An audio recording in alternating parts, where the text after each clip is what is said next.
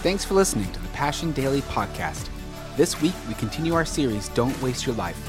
Today's short scripture reflection is from Pastor Louis Giglio.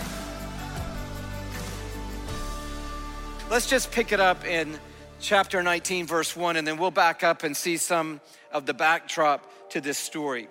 It says, Now Ahab, that's King Ahab, told Jezebel, his wife, everything Elijah had done and how he had killed all the prophets with the sword. So, backtrack with me for a moment. A lot of us know the story of Mount Carmel. And in this particular day and age, Ahab has become the king in Israel. And what it says about him, if you just track back a few chapters, when he became king, he did more evil in the eyes of the Lord than all the kings that had done evil before him. So Again, Ahab is a bad guy. Ahab doesn't honor God, he doesn't revere God, but he's in this position of being king over Israel. And then Ahab takes a second step, and maybe this is all you need to hear today, and maybe this is the message that God wants to put on the mic for you today. Ahab takes another step and he marries Jezebel, who is from a, a different people, a, a, non godly group of people, and he actually then, in the process of marrying her, begins to worship and honor the gods of her people. They worship the god Baal, and they would put up an altar, uh, the, the Asherah, and he became a worshiper of Baal. So he's the king of Israel, but now he's worshiping a, a false god and worshiping an idol, building places of worship to this idol. And Jezebel basically is she's got the mic and she's running the show. She's telling him how it's going to be. And as you see the story unfolding, she doesn't want to hear anything uh, about the God of Abraham, the God of Isaac, and the God of Jacob. So she sets out to kill all the prophets of God. So this is a bad uh, scenario. And uh, one of his advisors, Obadiah, is a prophet, and he's trying to preserve the voice of God uh, for this generation. So he hides a hundred prophets in two caves, 50 in one and 50 in the other. They're just trying to weather the storm uh, of Jezebel.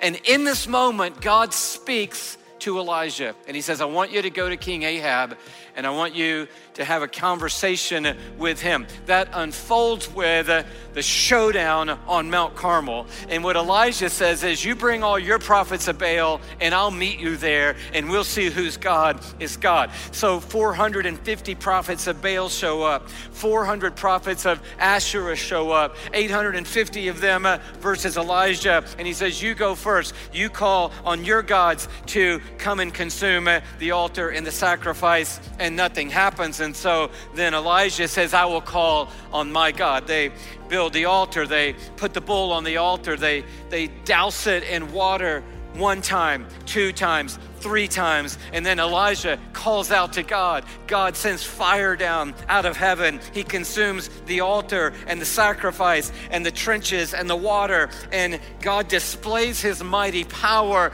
And when he does, it strikes fear in the hearts of every man. And all the prophets of Baal and all the prophets of Asherah, they're running for their lives. But Elijah says, No, capture them all and kill them all. And so now the story is beginning to unfold. This God of Elijah, he is a mighty God. And so one more thing happens in this sequence. There's a famine in the land. But God says, I'm going to break that famine now. I'm going to show my power. And so Elijah goes up and he looks toward the sea and he doesn't see anything, but God says, I'm going to send rain. He doesn't see anything, but God says, I'm going to send rain. He tells the servant, Go look, go look, go look, go look. Seven times he looks. And then he says, I see a, a cloud, but it's only as big as a man's hand. And Elijah knows God is going to do what only God can do. He's going to break the drought he is going to send rain. He's already displayed his power. And so Elijah leaves from Mount Carmel and he tells Ahab, You need to go now because it's about to rain and your chariot's going to get stuck in the mud if you stay here any longer. So Ahab heads home. And it says in the last verse, pretty amazing verse, always one of my favorite verses uh, growing up. It says, Meanwhile, the sky grew black with clouds the wind rose, a heavy rain came on, and Ahab rode off to Jezreel. Now, notice what it says in verse 46. The power of the Lord came upon Elijah, and tucking his cloak into his belt, he ran ahead of Ahab all the way to Jezreel. It's just amazing to me. It's kind of like the Forrest Gump moment. It's like here's this king in his chariot with his horses headed home to Jezreel and Elijah just comes by, like, hey, how's it going? You everybody good? All right. And then psh, he just takes off in the power of the Spirit. God has come down and displayed that he is the Lord. The cloud is now coming and the rain is going to break the drought. Now the Spirit is on Elijah and he's outrunning a chariot all the way to Jezreel. That's what Elijah had just experienced. And so when Ahab gets home, he tells the story to Jezebel. And he tells her how all the prophets died at the sword of Elijah. In verse 2, it says this And so Jezebel sent a messenger to Elijah to say, quote,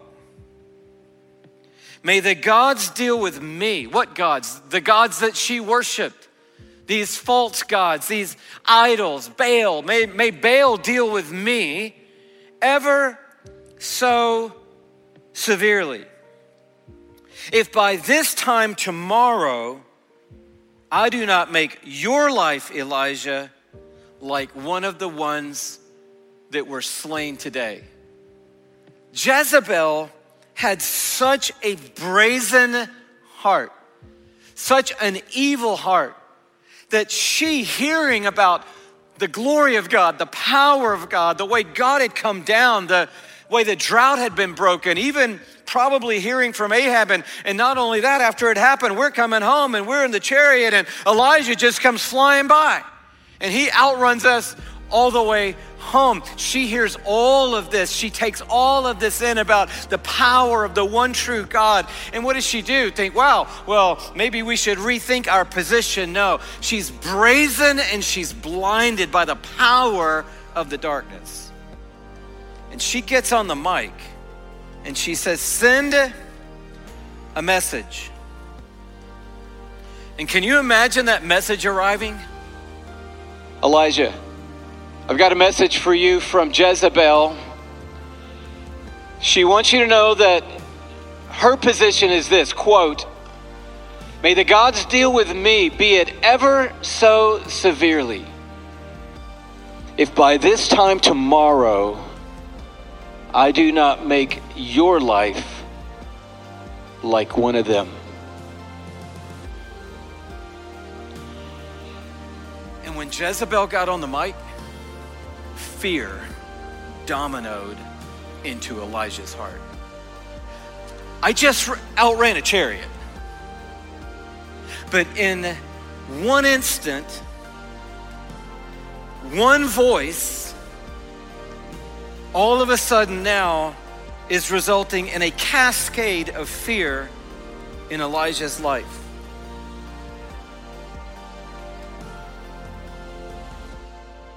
Thanks for listening to today's Passion Daily podcast. For full messages, live gatherings, and worship videos, check out our YouTube channel and subscribe at youtube.com slash passioncitychurch1.